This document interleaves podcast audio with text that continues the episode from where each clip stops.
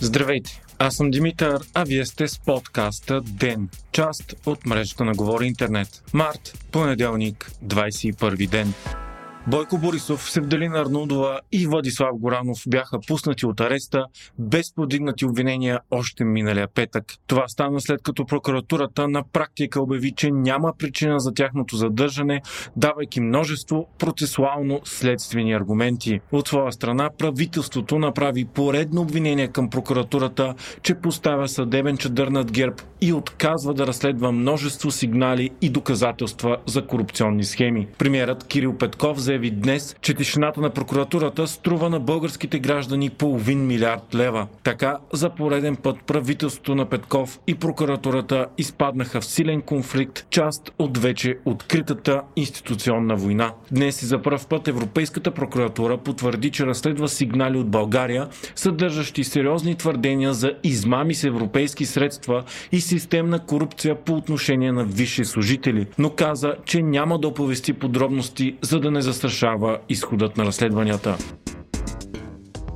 няма особено голяма промяна на фронта в Украина. Руските сили продължават да осъществяват опустошителни бомбардировки и атаки, но напредъкът им е бавен заради силната украинска съпротива. Самата Украина твърди, че вече са убити около 15 000 руски войници, свалени са над 200 самолети и са унищожени почти 500 танка. Тази информация обаче не се потвърждава от други независими източници. Украинците са успели да убият и Андрей Пали, заместник командир на русский Черноморский флот. Той е загинал в боевете при Мариупол. В момента руската армия напредва и затяга обрача около важните градове Суми и Харков, както и напредва към Запорожие и Николаев. Обсадата на Кия се затяга, а най-големите щити се нанасят в Мариупол, където положението е истинска хуманитарна катастрофа. Десетки хиляди хора са подложени на бомби и боеве, с малко храна и вода и без токи отопление при много студено време. Загиналите според власти властите са хиляди, както директно убити, така и починали от студ, болести и стрес. Вчера руските власти дадоха ултиматум на силите защитаващи града да се предадат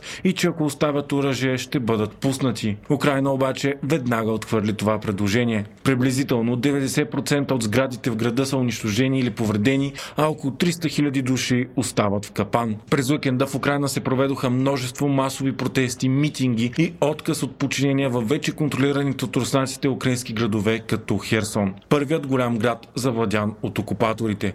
Пръв път и властите съобщиха, че руските сили са бомбандирали сгради в Черноморската перла на Украина, Одеса. Междувременно в България кабинетът отправи предупреждение на жителите на области Варна, Добрич и Бургас да внимават при влизане в морето заради появилата се информация, че бойни мини, поставени на плажа в Одеса, са били отнесени от буря и плуват свободно в Черно море, представлявайки опасност за плавателните съдове. Тази информация обаче идва от руските разузнавателни служби и според експерти може да е изнесена с цел сплашване китайски пътнически самолет на най-голямата авиокомпания в страната, China Eastern Airlines, се разби. На борда е имало 132 души, а полетът е бил вътрешен. Самолетът Boeing 737 е само на 6 години и все още не се знае точно какво се е случило. Провежда се спасителна операция, но самолетът е напълно разрушен. Китайските авиолинии са едни от най-сигурните на света. Последната самолетна пътническа катастрофа там се случи през 2010 година.